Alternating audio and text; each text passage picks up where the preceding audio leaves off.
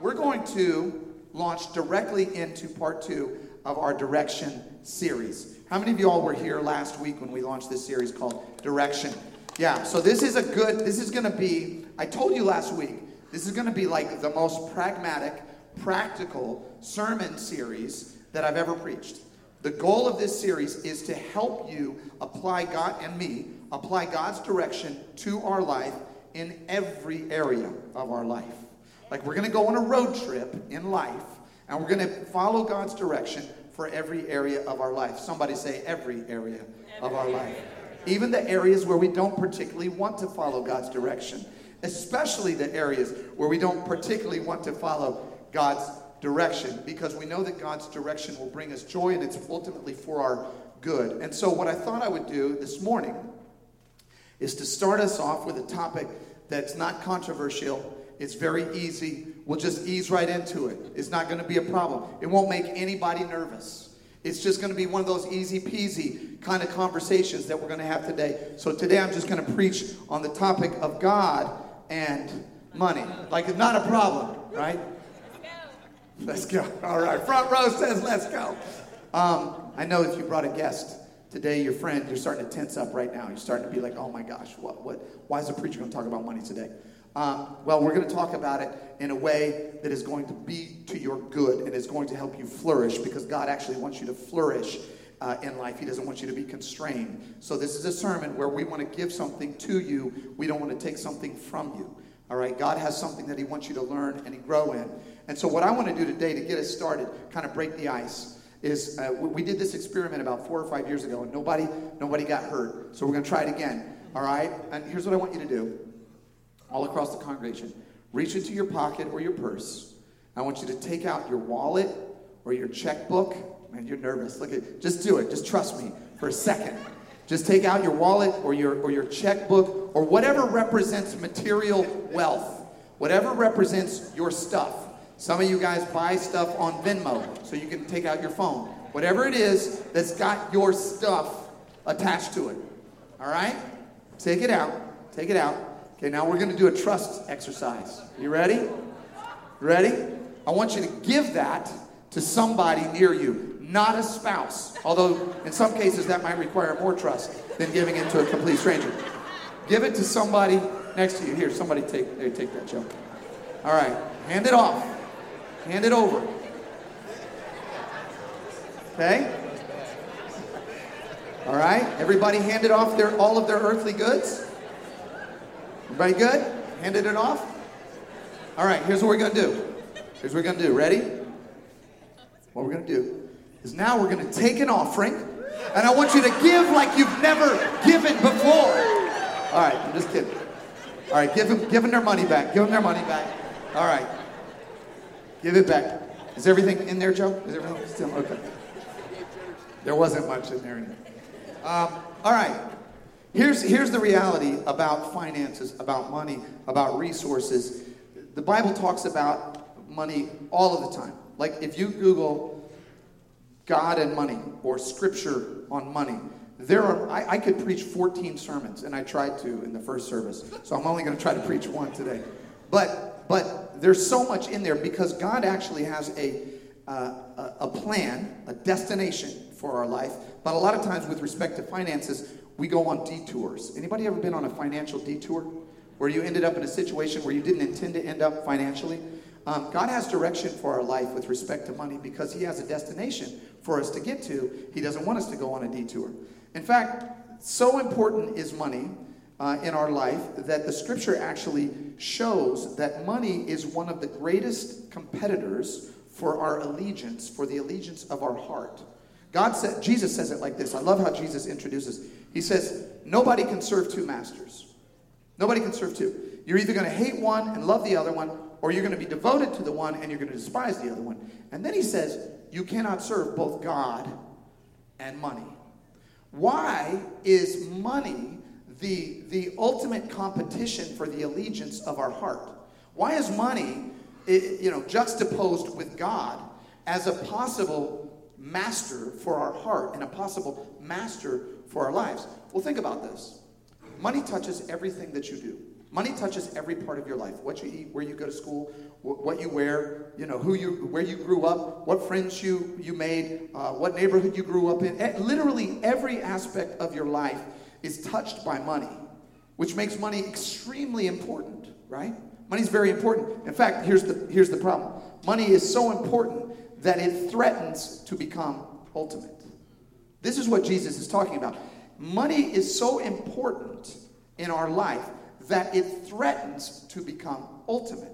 It threatens to take over our allegiance. It threatens to, to compete with our love for God. And God says, Look, I, I, don't, I don't want money to be your master. I want to be your master.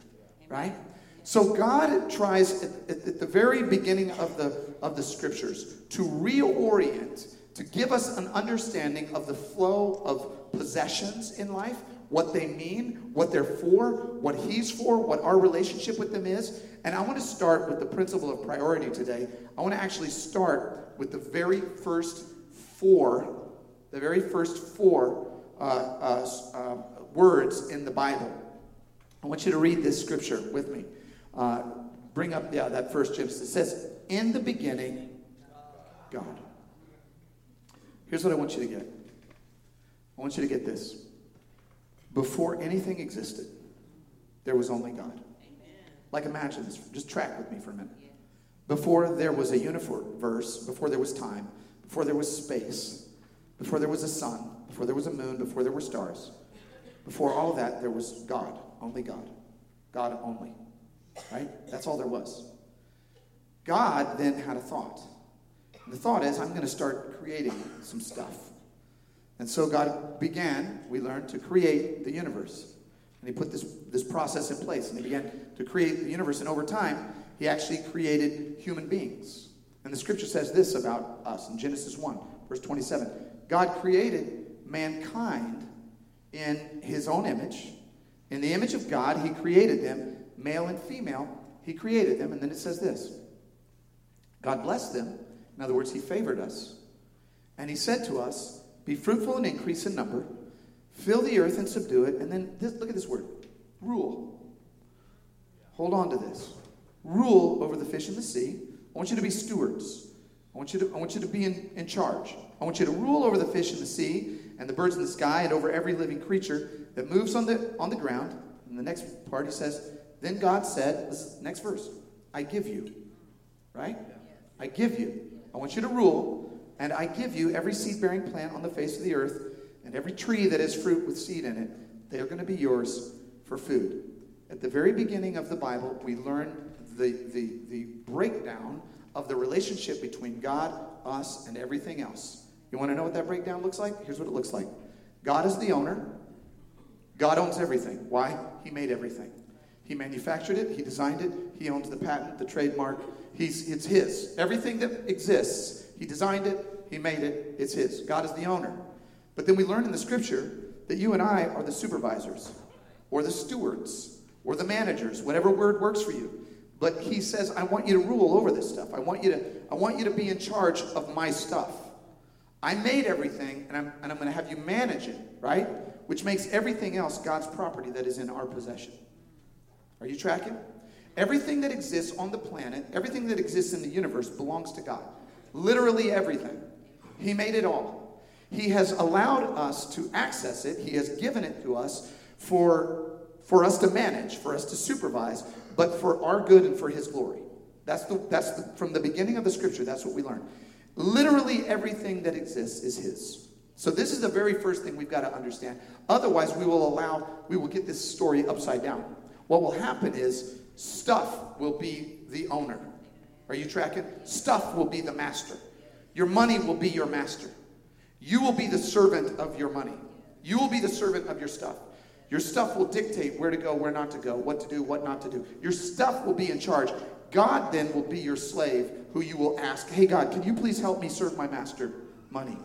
Can you just please help me get out of debt? Can you just please help me get a better job? Can you just please? And now you've, you've inverted the, the, the paradigm of life where God's on top, we're supervising, and we're supervising his stuff. We, we will invert that if we allow money to become our master, and then money rules us. We become the servant, God becomes our slave. Are you tracking with me? What God wants us to know is like, no, no, no, that's, that's not the paradigm. The paradigm is it's mine, you're managing it, and then this is mine that you're managing, right? I want to give you one illustration of this. Does anybody have a $20 bill? Like something that wasn't like brand new, brand not a real crispy one, like a little rumpled one, a little rumpled $20 bill. Anybody got one? Everybody does Venmo these days. Can I can I can I take a 20? I mean, borrow a 20. Here you go. Hand that. Oh, I don't know if you want to give it to him. Okay, you can give it to him. Okay, all right. Thank you.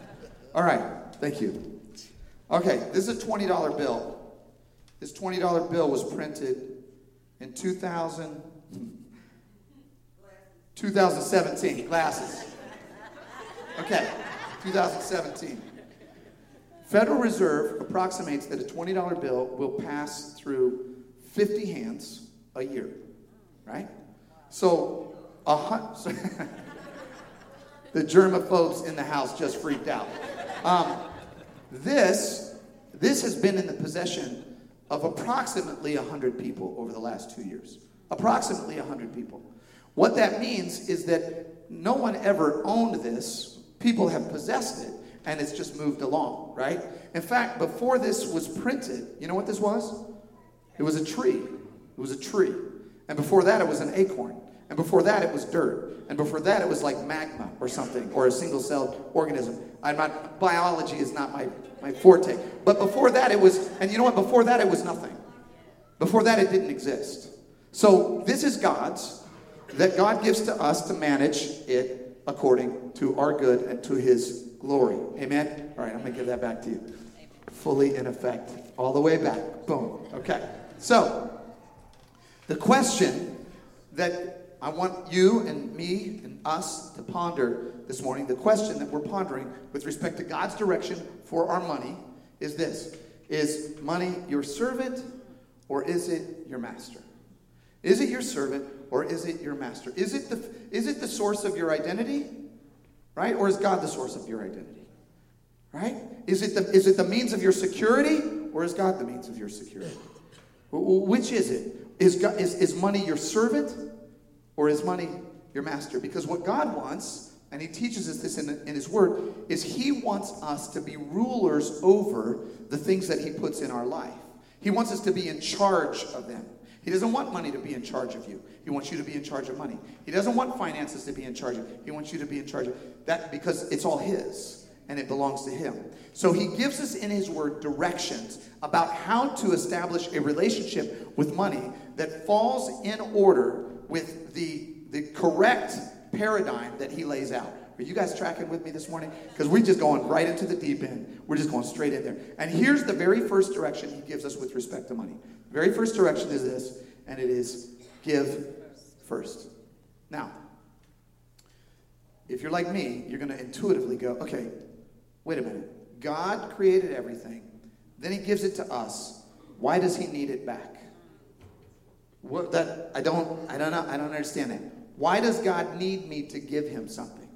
And the reality is God does not need anything. God doesn't need anything. In fact, from the very beginning of, of the establishment of our church, I've said it over and over this church is not a church of need. We do not have needs. God does not have needs. God has everything, right? God owns everything, so he does not have needs. And in case we get it twisted in our mind and we think, well, God, now you want me to give back to you, you must need something from me. Here's what he says He says, I have, I have no need. This is what he said I have no need. This is God. I don't need your, your a bull from your stall. That means I don't need your PayPal account. I, I don't need the modern equivalent. I don't need the goats from your pens. For every animal of the forest is mine, and the cattle on a thousand hills. It's all mine, he says. I know every bird in the mountains and the insects in the fields are mine. He says, Look, in fact, I know they're mine so much that if I was hungry, I wouldn't even tell you because there's nothing that you could give me. I would not tell you, for the world is mine and all that is in it. So we have to begin with the understanding that everything belongs to God, and giving to Him is not because He needs us. He does not need us to give to Him. In fact, it's just the opposite. We give because it's good for us. It's not, we don't give because it's good for Him. We give because it's good for us. Jesus put it like this He said, Give, and it will be given to you. A good measure, pressed down, shaken together, running over. And this is not just money, this is everything. This is if you give generosity, if you give kindness, if you give goodness, if you it comes back to you. This is just a principle. This is a reality. This is not, by the way, this is not um, the um, prosperity gospel. Okay, I just want to be clear on that. I, I'm not saying that if you give something to God, then He will heal your male pattern baldness. That's not the. That's not the. Okay, some of you guys are like, forget it. Then I'm out. out of here. It's not a. It's not a, an exchange. It's not a transaction. God does not do transactions. He's not asking you to give so that He can give you something.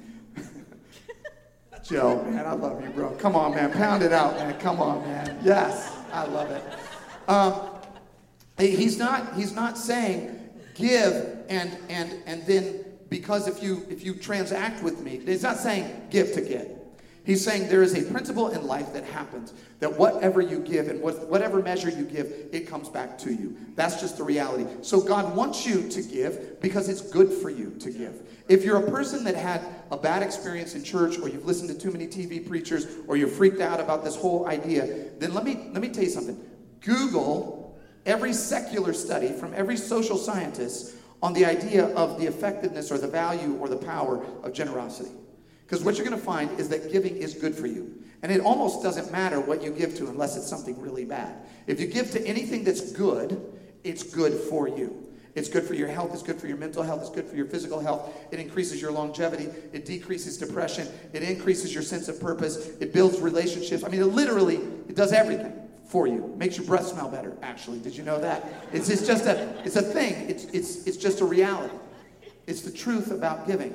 And here's why God wants us to give, not because he needs, but because of this. Number one is it communicates authority. It reminds you and me who's in charge. Because if I if I'm afraid to give, that means I'm controlled by that which I'm afraid to give. Are you tracking with me? If I give something, that means I must be in charge of it. That means I must have enough. That means I must have more than I need. And so I'm going to give a piece because I'm establishing for myself and for God God, you're in charge. I'm supervising your stuff, and your stuff is yours. Okay? And so I'm going to give a piece because I'm going to remind myself of that flow. I'm going to remind myself of that pattern. I'm going to remind myself, and I'm going to remind you, and I'm going to communicate to you that I understand how this works, that I'm not a slave to it. Right? You are liberated by giving something away. The second reason he wants you to do it is because it requires trust. He says, I'm a God of abundance, not a God of scarcity. And when you give something, what you're signaling to yourself is that I trust there will be more. If I don't trust in God, I will not give anything away. Because if I give it away, I might never get anything else. I might be terrified and I might be, you know, afraid. And this is what happens when people are not generous. And this is this is church folk, non-church folk. You could be an atheist, you know, an agnostic, wherever you land on the spectrum, the same principle applies. It's the same exact principle. When people are not generous, their world gets smaller and smaller and shrinks and shrinks until it's just them. And it's a very lonely place. It's a very impoverishing place to be all by yourself. So it says when, when you give, you're actually, it requires trust. Now he's saying, look, I want you to put my trust, your trust in me, not your trust in your money. And when you give, you're, you're establishing that trust. The third one is you're establishing partnership with God. This is the crazy thing about God. He wants to establish his kingdom on, on the planet. He wants the world to look a certain way. And this is where I, you know, where I think he might be partly crazy, is that he is he has assigned us to build the world the way he wants it to be. Like we are the answer. We're that we're we're plan A. And to my knowledge, there's no plan B at this point. And so he's saying, Look, I want you to partner with me. I want you to rule. I want you to be in charge. And I want you to build the world the way that I, that I deem it fit. In other words, I want, I want my kingdom to come on earth as it is in heaven. Who's going to do that? You and I are going to do that. How do we do that? We partner with him. We, we build ministries. We plant churches. We, we, you know, we establish missions organizations. We build the world. We bring people and God together in love. We do that. When we give, we partner with him in, in, in his vision or in his mission. If I have a financial advisor and I give my financial advisor my money and he's going to partner with me and I say, here's what I want you to do with my money, and then he goes and buys a yacht with it, well, then he has breached our partnership agreement. God's saying, look, I, I'm giving you this and I'm assigning you to go use it for, the, for your good and for my glory. And so we, when we give, we actually are partnering. We're partnering with God. We're in partnership with Him. So how do we do it? What's the practical way that we actually do it? The first thing is we, we make it a priority. We make it a priority. This is the principle of priority. This is the principle of first things first. If, if, if, if you ever go to a, if you ever, if you ever go to a, a, it's, it's, if you ever go to a buffet, anybody ever go to buffets? Buffet? Buffet. The problem with buffets is that you can go back and get seconds. If you know, if you just get a plate of food somebody serves you, you're only going to eat what's on the plate unless your wife didn't finish hers, and then you can sometimes, you know, at, or your children. But but but if you go to a buffet, you're, you're going to eat more. Here's the thing: if we don't establish giving as a priority, we'll just consume and consume and consume, and then we won't have anything to give at the end. Right? This will just happen. If you just give, if you just don't put giving first, then what will happen is at the end of the month, you'll be scrounging in the in the couch cushions to find some change to give to God. God says, that's not, that's not the dynamic. I want you to give first, and I want you to give. In fact, the scripture talks about it as a, they call it the first fruits. Honor the Lord with your wealth and with your first fruits. So, so make it a priority. Say, God, this is yours. I'm going to give you this first. This is the first thing that I'm going to do. And again, if, if, if you're not a God person, try it in some secular organization. But give first. Because if you don't give first, you'll have nothing left to give. All right? So he says, first fruits of all your produce, then your barns will be filled with plenty, and your vats will be bursting with, with wine. We set it up years ago. My, my wife and I agreed we're going to just set this up. It's just going to be a thing that we do. Because we were trying to figure out how to do finances, and we finally thought, all right, why don't we do it God's way? Why don't we take his direction? And so we just built it into our to our bank account, Bank of America. Boom, every month it goes out, the same thing. It just goes out. It goes out with the mortgage, it goes out with the electric bill, it just goes out. I don't even see it. Check comes in, then the money goes out. And, and it's set up that way because at the end of the month, guess what? I'm not loaded at the end of the month, okay? And if I, if I waited until the end of the month, I wouldn't be able to give. So that's just how, how we do it. So the first principle in giving is priority. The second one is percentage. Percentage. So we are, our church, from our inception, many of you know this, our church from its inception, we have always given away 10% of the unrestricted money that is given to the church. That's part of our bylaws. That's what we did from day one. So at the end of the first quarter of our church, um, we sat down and wrote two checks. And some of our founding trustees remember this. We wrote a check to Avenues Counseling, and we wrote a check to Kingdom House. And in fact, the Kingdom House executive guys came the following Sunday. And they actually came, and they were here. And I remember they approached me, and they're like, What are you guys doing? And we said, Well, what do you mean? And they said, You guys have been around for a week. We've been around for 150 years. Why are you giving to us? Right? And we said, That's a priority for us. And we're a, we're a tithing church, so we give away 10%. So we just gave you 10% of our first quarter of what came in. They were blown away. But over the years, that has been able to expand by God's blessing. We've given away hundreds of thousands of dollars over the years to organizations all over the city, all over the state, all over the world, planting missions organizations it's been awesome. It's been amazing. It's one of my very favorite parts of being a pastor is that we get to do this. And it's awesome. I can't highlight all of the groups. If you want to find out who we who we support, go onto our website and you can look at it. I, I do want to highlight one this morning. It's a group called Elevate St. Louis. This is one of our partner missions. And you guys, we have dozens of partner organizations. But I love what these guys do. Uh, and a lot of the people that are involved in this are here at our church. Frank Bell is the executive director. Frank, are you here this morning? Where are you? There you are, Frank. This is Frank Bell. So, Frank Bell. Frank Bell is the executive director. Um, Kirk Williams is on the board. Kirk, will you stand up? Yeah. Is Gene Quarles here? Gene Quarles? There you go, Gene. Will you stand up? Gene is here. So, look, let me just tell you this. This is their mission. I love this. They're in Ferguson Florissant School District. Their mission is build long-term, life-changing relationship with urban youth, equipping them to thrive and contribute to our community. Listen to the listen to the students. This is the students they're serving. 80% of the students enrolled are from single-parent homes. 99% are in the free and reduced lunch category. Uh, 50% um, fall at or below the poverty line. 75% of students that they serve report that they either that either they or a close family member has been a victim of a violent crime. 75%. 25, 25% of them report that they don't have enough to eat. So this is the people that you guys are serving. This is the this is this is the people when you give when you give to One Family Church, part of what you're doing is you are giving through One Family Church to organizations like this.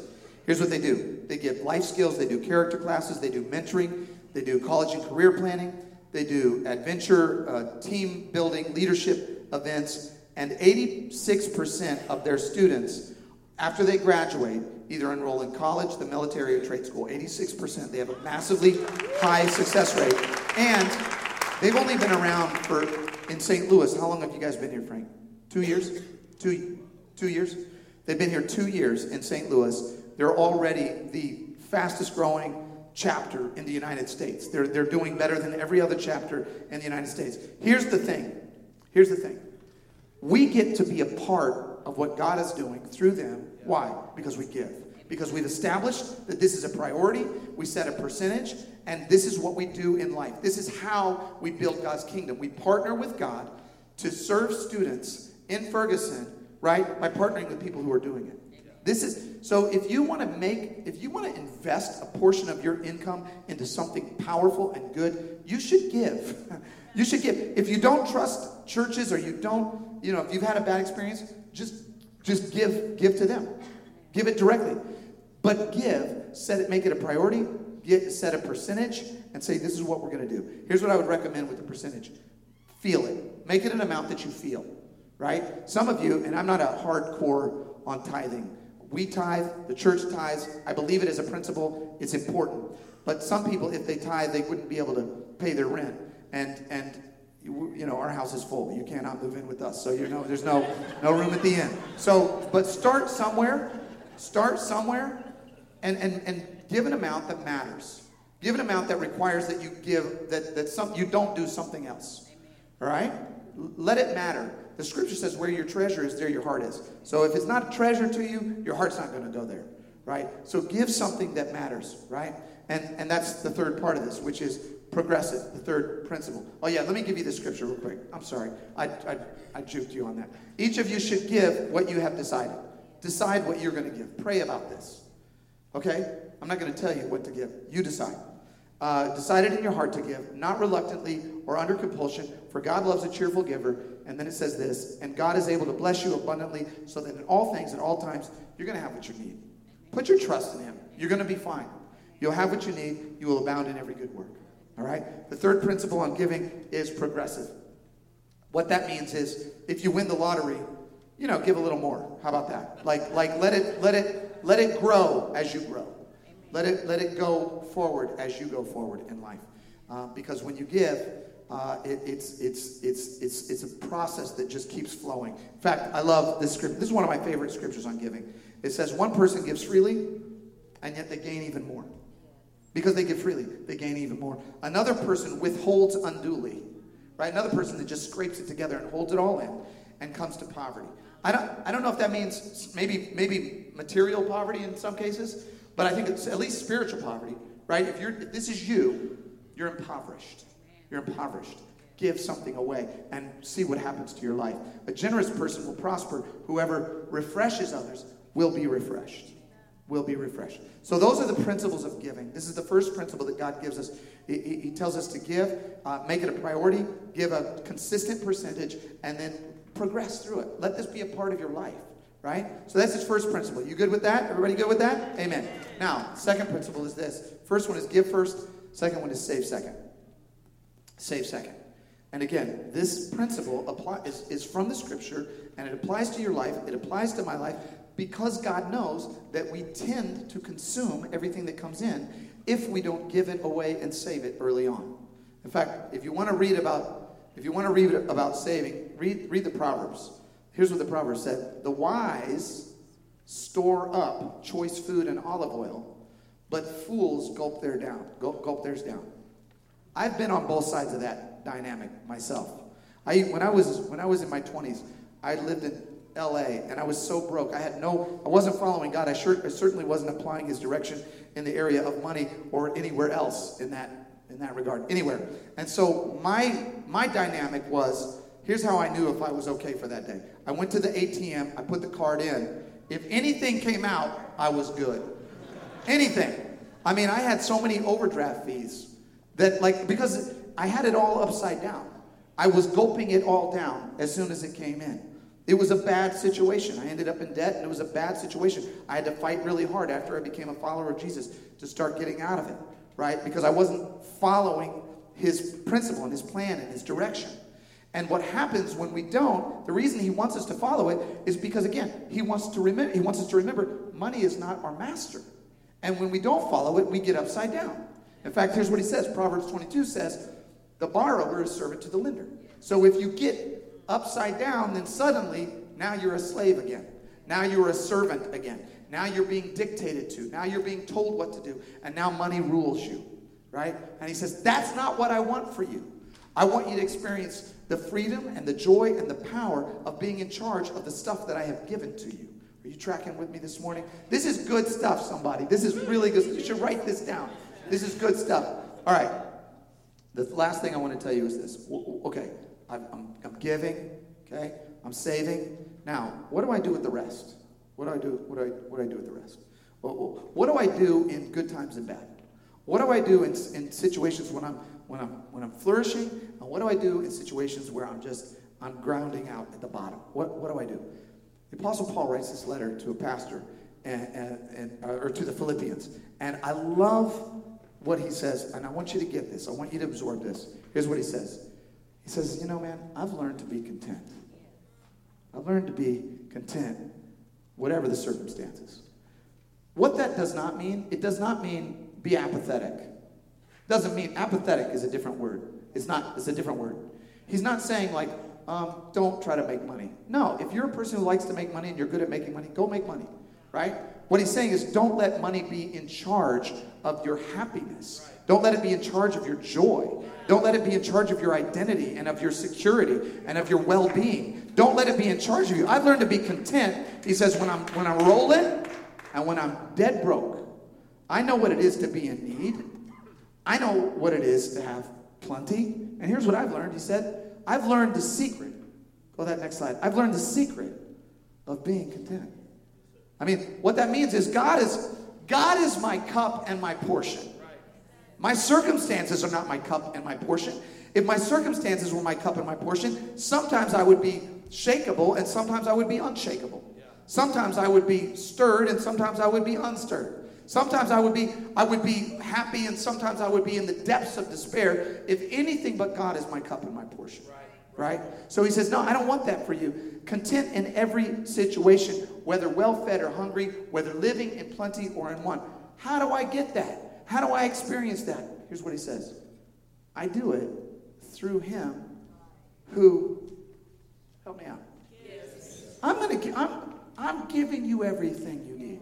My God shall supply all my needs according to his riches in glory. That's what the scripture says, which means his riches in glory means everything, right? It's his. He's going to take care of you, and he's going to walk you through life. He wants you to put your trust in Him. He wants you to follow His direction. He doesn't want you enslaved by your servitude to money. He wants you to be free of that. He wants you to be liberated from that. So, the last thing I want to say is this live with gratitude and contentment no matter the circumstances. God's got you, God is with you. I want to close right quickly here uh, with, a, with a story from a couple in our church. This is a couple in our church. Their names are Nathan and Tamara Shad. Uh, they said I could share this. And um, this is a couple, uh, millennials. They've been, uh, they were in a bad situation in their life. They were deep in debt. They were $50,000 in debt. And they were struggling because they were not following God's direction with respect to finances. And what they started to realize, they were pretty early in their marriage, and they started to realize that if they kept going down this path, it was ultimately going to lead them to a dead end. It was just going to get worse. It was getting worse and worse. And so they came to an agreement as a couple look, we're going to start applying God's direction to our life. And we're going to, we're going to start being content with what we have, meaning we're going to start getting rid of debt. We're going to start giving. We're going to start saving. We're going to start following God's direction in our life. We're going to put together a little emergency fund. They started doing the Dave Ramsey course, if any of you guys know that, but they actually just started started saying, all right, maybe we maybe we should listen to God's direction on this topic instead of our own. And and they began this process. Here's what they wrote. Here's what Tamara wrote. She said, sadly, our journey to debt freedom wasn't as fast or as easy as we had hoped. We certainly didn't plan for it to take seven and a half years. It was a process. Our original estimate was three years. Here's a summary list of some of the big, sometimes repeating financial setbacks that happened to us. We had to replace four phones. We had to replace five computers. It says we had a rough time with computers. I don't know what you guys were doing with computers, but five is a lot. Cheap computers? No, uh, we, we, we, we had to replace three cars. Some of those cars had major repairs along the way. We moved three times across state lines. Nathan went back to school two times. The first time, we realized partway through that it wasn't going to work out career wise. We had six layoffs or contracts ended, and a few times, she says, our income dropped to zero. No money coming in. We spent way too much on medical expenses, over $10,000. That does not include health insurance.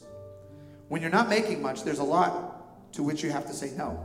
Splurging on coffees or lunches out rarely happened. Sometimes, if Nathan and I thought we needed something as simple as getting an extra hand towel so that we had more than two, we had to discuss how to work this into our budget and what food we were not buying this month. When things were really tight, we would calculate out how much a meal would cost us, and we would diligently divide out the portions exactly. You'd think I'd be skinnier, honestly. and we were always taking on side jobs or trying to find ways to bring in cash. We babysat, pet sat, house sat. I cleaned houses. We did freelance writing and publishing. We didn't have much to sell, but often for our own moves, we would try to sell things to pare stuff down, and Nathan sold off what school books he, he could. We would freeze during the winter and burn up during the summer, squeezing as much out of the thermostat as we could stand and still function. We bought used refurbished furniture and phones when our old ones would die. We had dumb phones as opposed to smartphones. They had dumb phones.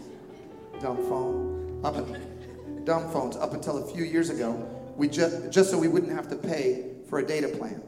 For a time, we considered the dollar menu at McDonald's to be a treat. I can't tell you how many of our clothes had holes in them that we would hide with layering or try to patch up so it wasn't noticeable. This might make us sound super heroic, but we've got to come clean. What has made this journey possible has been, this ama- has been the amazing people that have supported us. Our families were incredibly supportive throughout this entire process, helping us out to be able to visit them, sending us home with food and gifts. We've been blessed with folks that have helped us move, that have provided meals for us, especially during some of our medical trials, have offered us jobs when we needed income, have prayed for us, and just been straight up encouraging when times have been difficult. We would also be remiss not to mention how greatly God has blessed us through this journey. Even at the toughest moments, He has shown us, He has shown Himself faithful. He doesn't guarantee that life will always be a walk in the park. He does, however, promise to be with us whether we're climbing up mountains or tumbling into valleys. We truly have felt His presence all along the way. Was it easy? No. Was it worth it? Absolutely. In conclusion, we're not just thr- we're in conclusion, we're just thrilled to say we are now debt free. Debt free. I'll tell you what I'll tell you what I love most about that what I love most about that is the last word free. Because at some point in their life, they said, you know what, we're going to apply God's direction to this very sensitive, difficult, controversial, worrisome part of our life. The part of our life that is intertwined with all of the fabric of our life. The part of our life that threatens our allegiance to God. It threatens to become our master. And we're going to apply God's principles to that. And it wasn't the snap of a finger. The Rolls Royce apparently did not land in your driveway. They, it, it was a process. It took time.